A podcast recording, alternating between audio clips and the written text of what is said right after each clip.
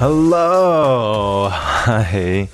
How are you? My name is Steven Wakabayashi, and you're listening to Yellow Glitter Mindfulness Through the Eyes and Soul of a Queer Asian. Every episode, I'm going to share with you what's on my mind or things that I'm struggling with and how I'm working through it to help you live a more mindful, fabulous life. and so let's get into it. We're on the second episode. Woo! this week, I wanted to share a little bit about my life growing up. Uh, so, growing up as a second generation Asian and gay has never been an easy thing for me, especially here in America. Second generation, for those of you not very familiar with that term, commonly refers to the US born children of foreign born parents. So you can think about it as the first generation as the first wave of people who became US citizens in the family. And so, because my parents were naturalized and became US citizens, that makes me the second wave or the second generation Asian American. And so, when it comes to self esteem, the Western culture, or actually for most cultures for that matter, doesn't really celebrate being a minority. There is this feeling of never fitting in, never feeling good enough, and perpetuating these thoughts of, I am not enough because of who I was born as. And so, a little bit about my history. So I grew up in the conservative suburbs east of LA called West Covina.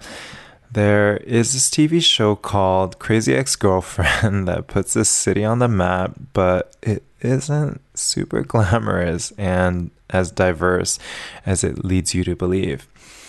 Growing up, Asian was a big minority, and gay was an even bigger minority. Most of the population in West Covina, while I was growing up, was white or white passing Hispanics, Latinos, and straight. The handful of Asian friends I had growing up were extremely westernized, or as you can say, whitewashed, even though they were second generation just like me. We talk primarily English as often as we could. Our fashion, music taste was heavily influenced by Western pop culture, and the things we ate whenever we had an opportunity to choose was, of course, American cuisine. I remember vividly that my friends and I would hang out at malls all the time back then malls were where you went because you had nowhere else to go. We didn't have social media. We didn't have places to go everywhere and anywhere. And so we would go to these extremely huge malls that had stores like american eagle hollister abercrombie pacsun all the western clothing retailers under one roof and these were modeled off of white men and women. Maybe you'd get the occasional light skinned black man or woman, but growing up, I never saw an Asian person on the ads of any of these stores ever. I wanted to fit in, I wanted to wear what everyone was wearing, and looking at all these models, I I didn't just want the clothes, but I wanted to be like them. I wanted to have friends like them. And I idolized them so much. And when it came to food, it wasn't like how it is now, where you have Yelp, Foursquare. Um, I just recently found this really neat one called Happy Cow that has a directory of all the vegan places all around the world. But when it came to cuisine and figuring out what was popular, it was all based off of word of mouth. And so when you're in the suburbs east of LA, the word of mouth is the typical Western chains Denny's, TGI Fridays, BJ's. These were the pop in places. These were where you wanted to be seen, to be eating growing up. You wanted to let everyone know you were there. And if my friends and I ever craved ethnic food, it was, of course, what was also popular with our Western friends PF Chang's, Taco Bell. Remember the dollar huge one pound cheesy bean and rice burrito? so bad for you. But my mom, you know, she immigrated from Taiwan and she was an amazing, incredible cook. But I wasn't craving authentic cuisine. I was craving something else. My appetite was to fit in. And when I was with my Asian friends, I never felt like I was hanging out with Asians because it felt like I was hanging out with the other white kids. We all spoke English, we wore these whitewashed brands, and we ate dinner and food just like our other white friends. And as for gay people, I didn't know anybody that was out until I was 17 years old. My friend that came out at the time, the only person I knew that came out at the time, ended up becoming my best friend and later on my boyfriend. But as I came to terms with my sexuality, uh, it took me a long time. I've known in the back of my mind since second grade that I was gay, but I lived under a straight facade for more than two decades. And going back to retail and restaurants, if those didn't reinforce the Western lifestyle enough, media did. I didn't see anybody Asian or gay on television or radio. yes, radio was super popular in the 90s. The most popular celebrities at the time, the successful people, were all white, white passing, and of course, straight. And at that time, Oprah had her talk show and it was pretty popular, but when I watched her, her mannerisms and speech were all so whitewashed. She was trying to be what I wanted to be as well. And in my mind and my heart, if I wanted to be big, successful, popular, I had to fit in. I would have to try even harder to mask my true identity because it was not going to cut it. It wasn't good enough, and that's what I believed. I thought this feeling of never being good enough in my own skin, in my own sexuality, was perhaps something just a you know, a teenager is going through. But as I started to look even further back, there were a lot of experiences that led to this type of feeling. I felt my first cultural trauma when I was in second grade. I had an encounter where a teacher scolded me for speaking Chinese to another classmate of mine and she scolded me in front of the entire class. We, my Asian friend and I, were talking in Mandarin Chinese to each other about many things, and this girl sitting next to us, she was Spanish speaking. She got really upset and really annoyed by us and told the teacher. Hmm. And instead of approaching us individually, my teacher decided to lecture me in front of the entire class about speaking only English because this is America and we don't talk about people in other languages. And she used her knowledge of Spanish as an example and started speaking Spanish with another kid in the class James. It's so funny. I remember their names, but she started speaking to James in Spanish. And then she looked at me and she said, How does that make you feel? The whole class laughed at me, and I was so embarrassed. At that moment, being Asian did not feel safe. It did not feel good. And, you know, as I look back, I know it was handled extremely poorly, but in my childhood eyes, I felt that being Asian with my Chinese and Japanese heritage, it was a handicap. This language I was using, it was a weapon. It hurt people. And it hurt me too. My language, my skin, my heritage was somehow not okay. And this experience set me on a trajectory to believe that my cultural roots were not beneficial to me. At worst, a detriment to my success. I stopped speaking Mandarin and Japanese at home and shifted over to English as my primary language. My mom at that time, she and I would have this relationship where she would speak Chinese, Japanese to me, and I would reply to her back in English. And another cultural trauma that I felt, and perhaps many other second generation kids go through in America, was when I surpassed my family's English comprehension. For me, this happened in elementary school. My mom never had a formal education, let alone learn English in a structured setting, and I was helping her to translate documents, explain cultural customs, basically help her navigate life living in America as a kid. And because of this, I started questioning my cultural roots and its benefits as a child. If it's not helping my mom, what benefit is it going to be for me, right?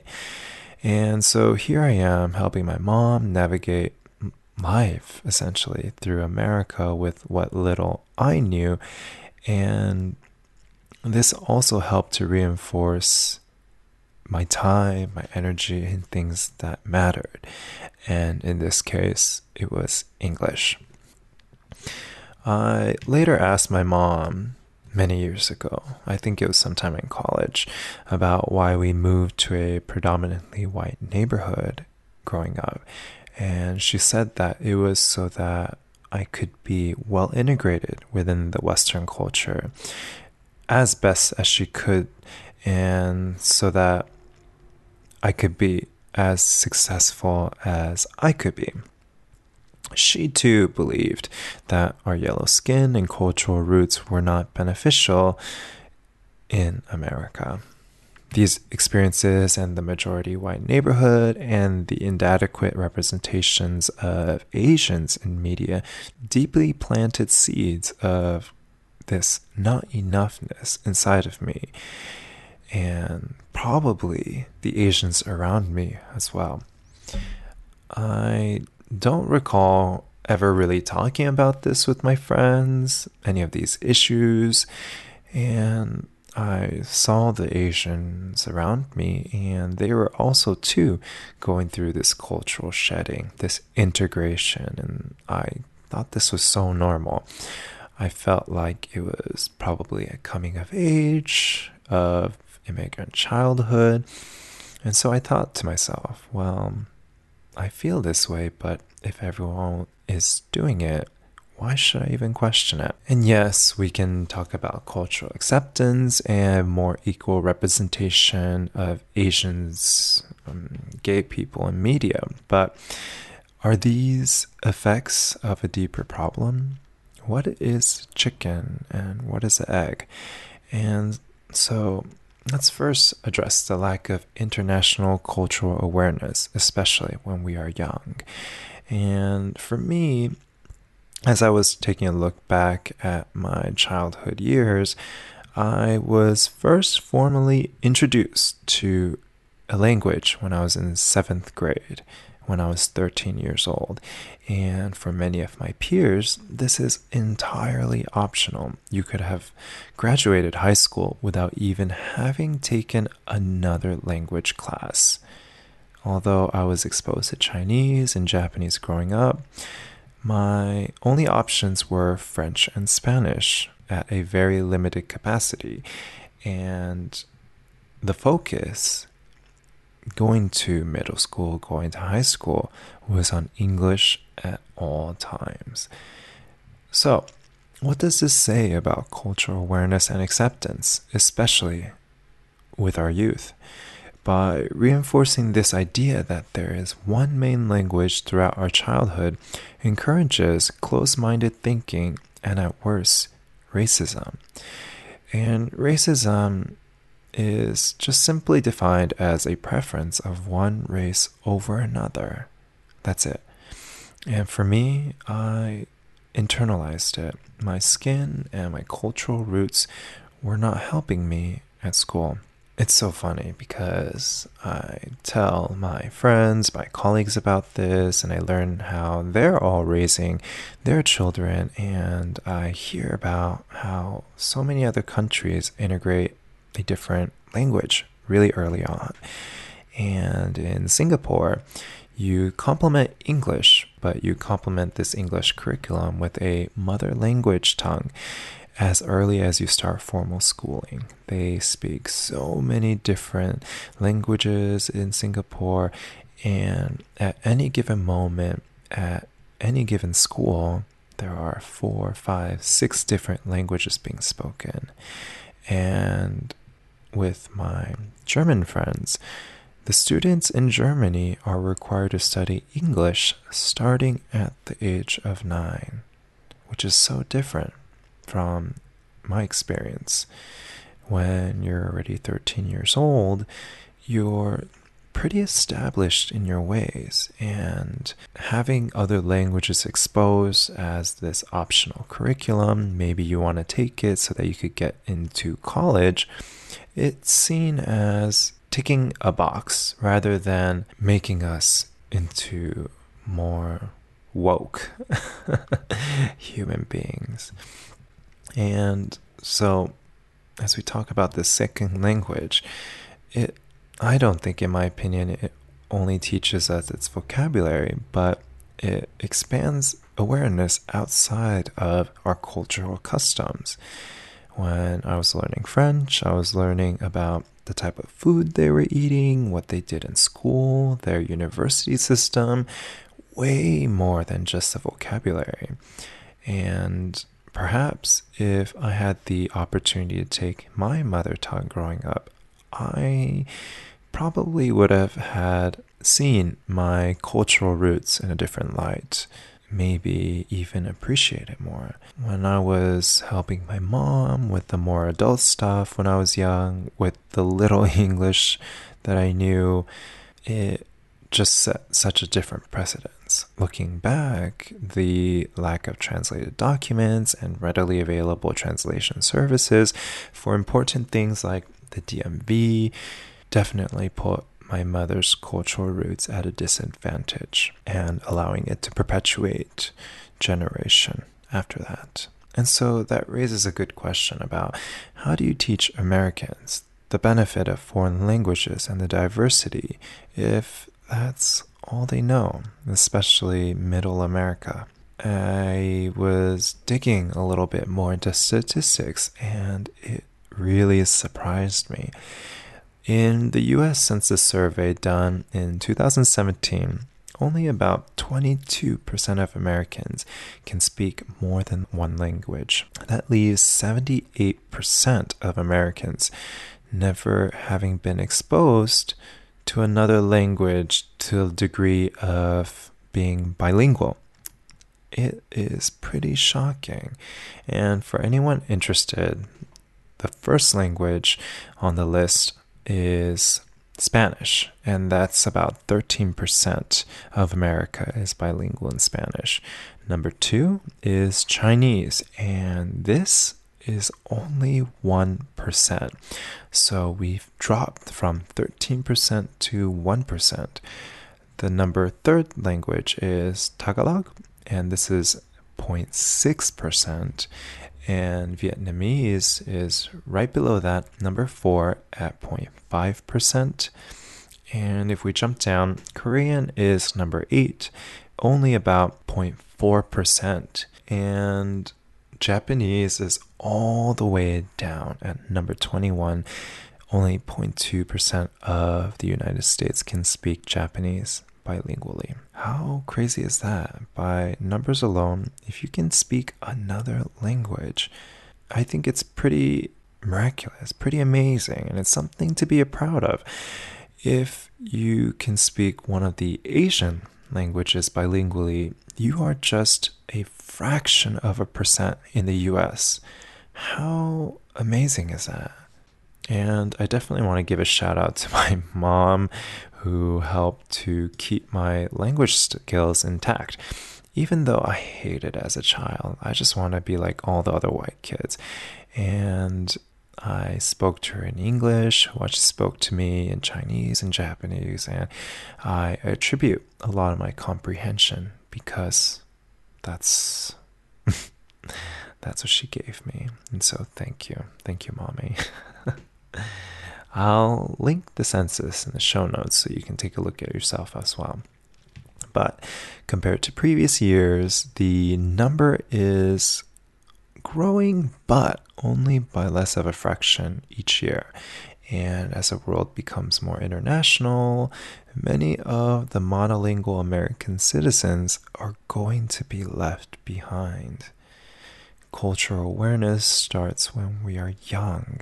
And if instead of seeing our differences as a weapon and to see it as a treasure, when fitting in matters less than being an outlier, we keep the beauty and benefits of diversity intact.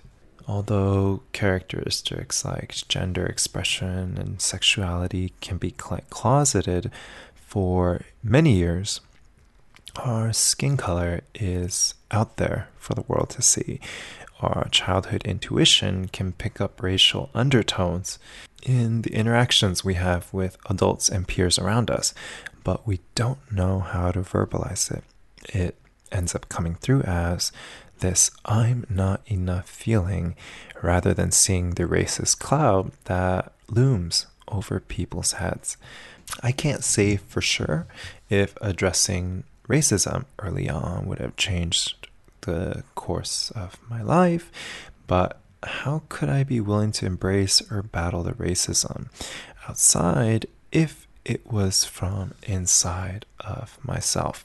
To top it off, at the same time as I was figuring out my relationship with my Asian identity, I was still in the closet. But I was fully aware I was gay ever since the second grade. I had boys that I thought were cute on my mind all the time in second grade, and I couldn't figure out why.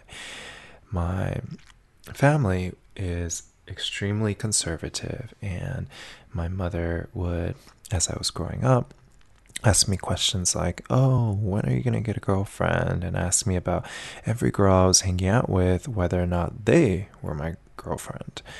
And on family vacations to Taiwan, I absolutely hated it when my relatives would ask me if I had a girlfriend or not and why. Still to this day, they ask whether or not I'm married yet, and although I am out to my immediate family, I it is something I have yet to uh, figure out how to manage. And so that brings me to a really interesting topic. So, as a part of being two minority groups, Asian, gay, when one minority part of me also demonizes another part of me, I retreated into myself. The self hatred intensified. And in Asia, they are extremely behind in gay rights, way behind United States when it comes to gays, lesbians, and God forbid trans rights. They just fail to recognize it. Same sex partnerships in Asia were finally legalized in Taiwan just a few months ago on May 24, 2019, but for the rest of Asia, it is still not recognized. Some countries like Indonesia, Malaysia, Singapore, same sex activities are still illegal and punishable with prison sentence and beatings. Religion, like Christianity, Islam, and old customs are probably to blame. in Japan, where majority are Buddhists, and in Buddhism, there's nothing about gays, but why they still deny and so vehemently against the same sex partnership are because of these old customs they still cling on to. The younger generation is a lot more aware and a lot more accepting, but when it comes to laws, legalization, you still have this tension with the older generation. And while I was in middle school, I had this experience. It was pretty traumatic to say the least, but while I was in middle school, I was caught browsing gay porn by my older cousin one weekend. I wasn't jerking off, but I was in the room alone on his computer and I was just curiously browsing some photos I found online and I had emailed them to myself. So I was just looking at it, clicking on it, just sitting there. And then he came rushing in and he was closing all these windows on the computer. And I got so worried. I was like, oh my God. But before I knew it, he clicked on my email, saw it, and he was like, oh my God. and that following night, he confronted me about it and said that it was wrong and if it was straight porn it wouldn't have been a problem but the gay porn was an issue and so he told me swear to me that this is just a phase and you're gonna not do this again and so i said you know okay yeah i was kid i didn't know what was right what was wrong i didn't have any gay friends and so i thought it was wrong right? Here's this family member that I expected to have my best interests at heart was telling me this is wrong. This is just a phase. And I told myself that too. He made me delete that email address on the spot in front of him. And I had used this to contact my friends. And in the blink of an eye, it was gone. I just told my friends, oh, I got too much spam and I had to delete it.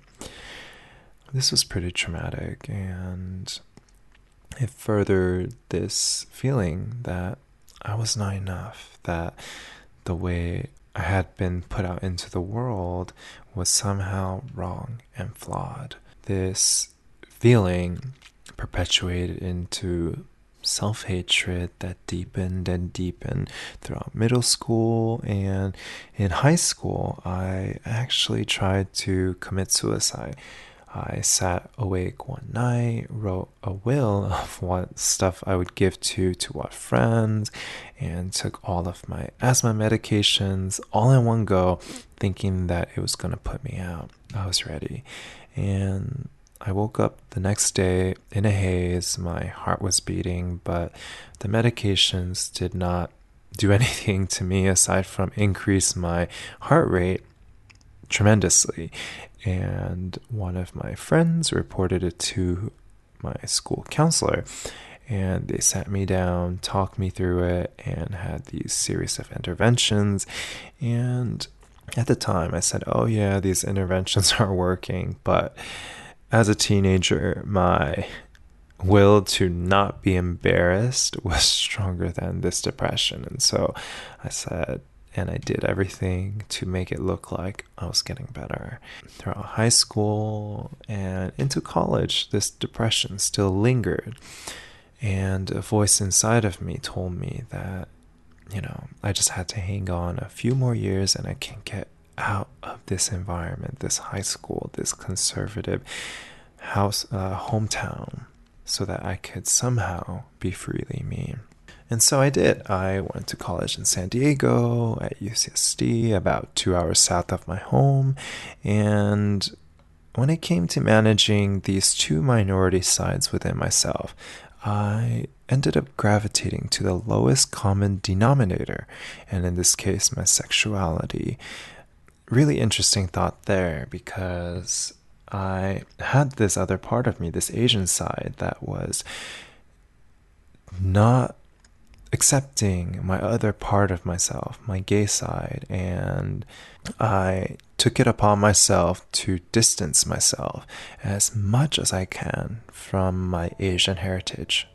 At this point, being Asian was not a point of pride, and I believe that it was the root of all the pain and teenage suffering, especially because I was gay. And at my college, it was very different in California. It had the largest population of Asian students than any other ethnicities, white being a close second.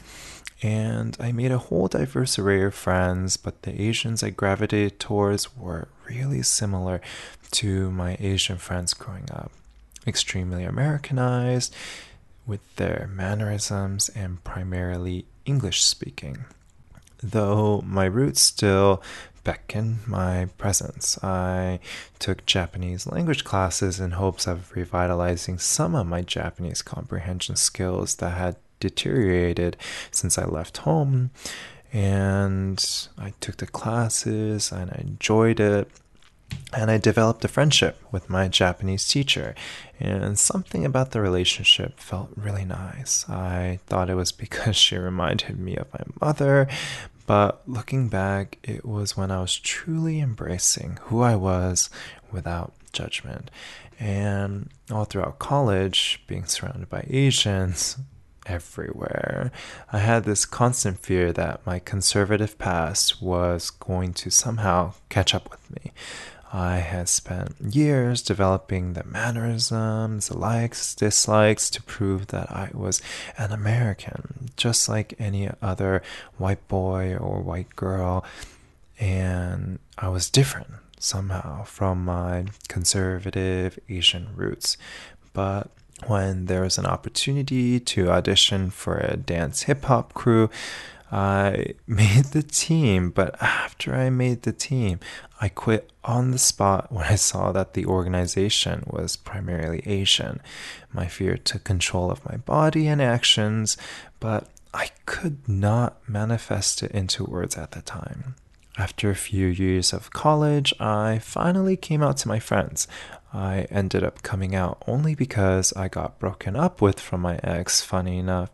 I kept the relationship a secret for years as I was struggling to come through and come to terms with my sexuality. It's funny how I could engage in gay activities but still struggle to outwardly express that I was gay. He was Nicaraguan sin and looked like James Franco. With his light skin, he could pass as a white or white mix if you didn't know his ethnic background. And so this same guy that I was really good friends with and I ended up dating and we ended up breaking up. It was tumultuous to say the least. went through another bout of depression. I went to therapy and I finally was able to come out of it after many, many years. And after college, I started dating again. But this time, I noticed that it was only primarily white men. The thought of dating someone that reminded me of my ethnicity or someone that shared similar experiences, it was a huge turnoff. And at the time, I thought it was just a preference, but racism is also a preference. I asked myself, was this how I would become fully integrated into American culture? Perhaps in my husband's family, they would fully accept me for who I am. And was this really the ultimate goal? To date and hopefully marry a white man? Sometimes I would date Latino men, but to be honest, they were all light skinned and white passing. During that time, which was hmm, like 10 years ago, every single ad, whether it's an ad for a TV show, a club, dating website, it featured mostly white men too. Advertising has this way of sneaking into your unconscious and it deepened the racism within myself. For many years, I had a strong disdain for my cultural roots, and here we were seeing gay advertisements, thinking I was finally going to be accepted in this circle, but the color of the skin of all the people in the ads made me feel otherwise. The color of my skin constantly reminded me that I was inferior everywhere I went, that I was never good enough to fit into the gay or Asian crowd. I wasn't good enough to be gay as an Asian, and I wasn't good enough to be Asian by being gay. And, you know, still to this day, most of the gay dating apps use primarily buff white men. And if we can judge mainstream acceptance based off of the advertising alone, it's still not popular to be gay and Asian. And so I dated, dated for many, many years. And it was really interesting, to say the least. Um, the white men I dated were very attractive, but they were obsessed with me like a fetish. In the gay world, you call them rice queens. Gay queens who love Asians, aka rice. And I would go on countless dates with these men. And they would start the date off by asking everything about my cultural origin. Where are you from? No, really, where are you from? and they would ask about what languages I spoke and try to win my affection over with their trivia knowledge of Asian culture. At first, I didn't mind because I was pretty desperate. They're hot, whatever. but in a way, I also fetishize the American culture as much as these men fetishize me and the other Asian men they had dated. I have this really funny story. I once had this Brazilian guy. He spent the entire day talking about how much he wanted a half Asian baby. It was kind of funny to listen to at the time, and all of its excruciating detail. When I reminisce, it's kind of funny, but it's extremely cringe inducing. Who does that? the men I date. I realized that it was just a reflection of me, a reflection of the internal monologue and the internal hate I had with myself. Whenever these men would remark that I was not like any other Asians they had dated and how westernized I was. I loved it. I was named a banana, yellow on the outside, white on the inside, and I asked myself, was this really how I was going to be accepted in the West? To get this feeling that I always wanted to be compared to a piece of fruit? and after years of being out of college, living on my own, and having established my own lifestyle, I was so far from being Asian in my day to day. For starters, I wore shoes in the house, which is a huge no no in Asian culture. I told myself, no, it was because of I was lazy, and it couldn't be because of racial rebellion. I shopped at American grocery stores, worked in advertising, goodbye medical school, listened to Lady Gaga, and rarely spoke anything aside from English. After college, I was usually the token Asian boy in my circle of friends. I continued to date these self proclaimed rice queens, but I found nothing in common with these men who had integrated more Asian culture into their lifestyle than me. I started to find the fetishizing quite appalling, and I avoided these type of men altogether. Although some would sneak past the net because of their charm. sneaky, sneaky. And so there I was, living my most American life, and I was still unhappy. I couldn't put a finger on what it was until recently, after spending a lot of time coaching aspiring designers in San Francisco and mentoring them, teaching them how to be the best designer. I was telling them how to embrace their careers, to step up by embracing who they were, their unique self, their likes, dislikes, aesthetics, past career, education, sexuality, and ethnicity. And in those moments, I saw I wasn't taking my own advice to heart. I started reflecting inward and I started seeing the pain, the loneliness after more than a decade of being called banana. There was this open wound from the unacceptance of how the world had made me, and for all my life I thought that distancing myself was the only way to heal.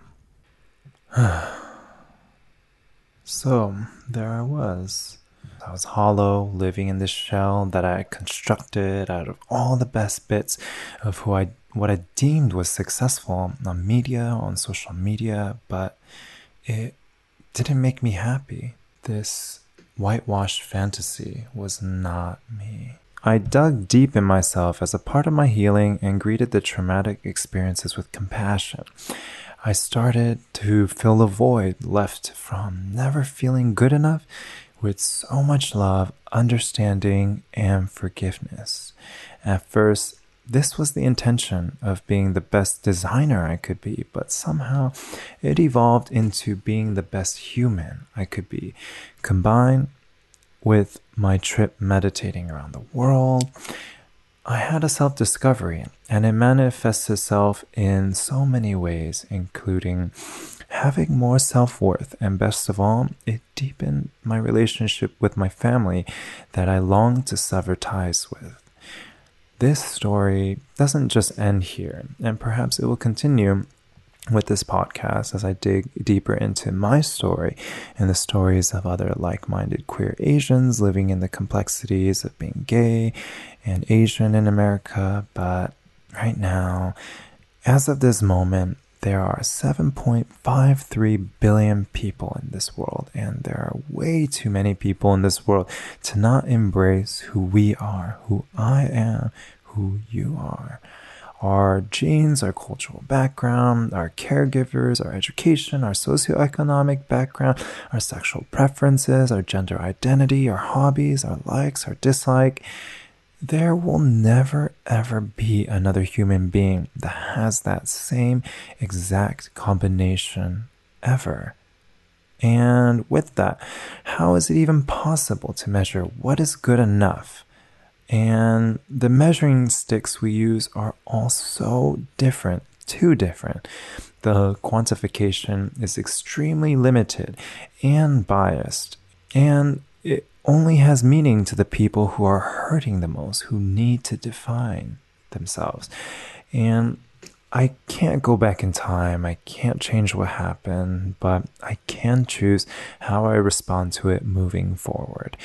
The first step of healing this feeling of not enoughness is to first recognize it. By seeing this as a result of traumatic personal and social experiences, I am even more compassionate myself with myself than ever before. Whenever I doubt or even hate myself, I've learned to greet it with compassion. And I understand that with more than 30 years of conditioning, thinking this way, of course, this healing is not going to come easy.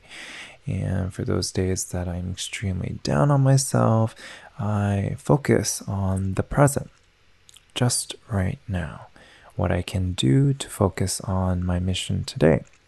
And my mission right now is to embrace myself as imperfect or as perfectly as I am. And for many years, I blamed all this on people. I pointed my finger at my second grade teacher, Asian culture, Western society. I thought that this was a way to heal. And blame is not conducive. It is looking at our wound and refusing to let go of it. It is to identify with it more so than stepping past it to find the healing. We are all trying our best. And the people around me that inadvertently hurt me were also trying their best to survive, to live. And in this day and age, racism, sexism, gay hate happens everywhere. But I believe that as much I am working on my own healing, that they too can not only do the self work and heal from it, but also deserve it too. Though there are complications to this when you have intolerance that leads to violence, but I'm gonna save that for another story.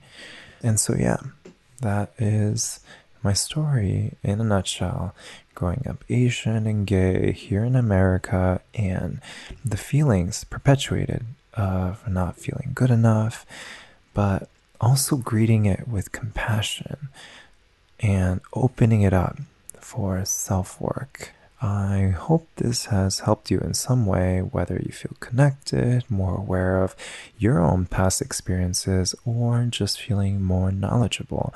And if you want to get in touch with me, you can email me at podcast at stephenwakabayashi.com.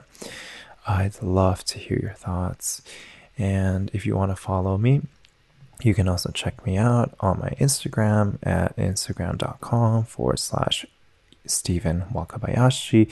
And every week I publish a mindfulness newsletter at mindfulmoments.substack.com. And there you will get your share of weekly content from me, including bits of mindful glitter and links to things that I love and I discover online delivered to your inbox each week. And of course, if you enjoyed this, don't forget to leave a rating and review on iTunes or wherever you listen to your podcast to help others find yellow glitter as well. I would really appreciate it. And with that, so much love for you. And I hope your day can be a little bit more mindful. Bye now.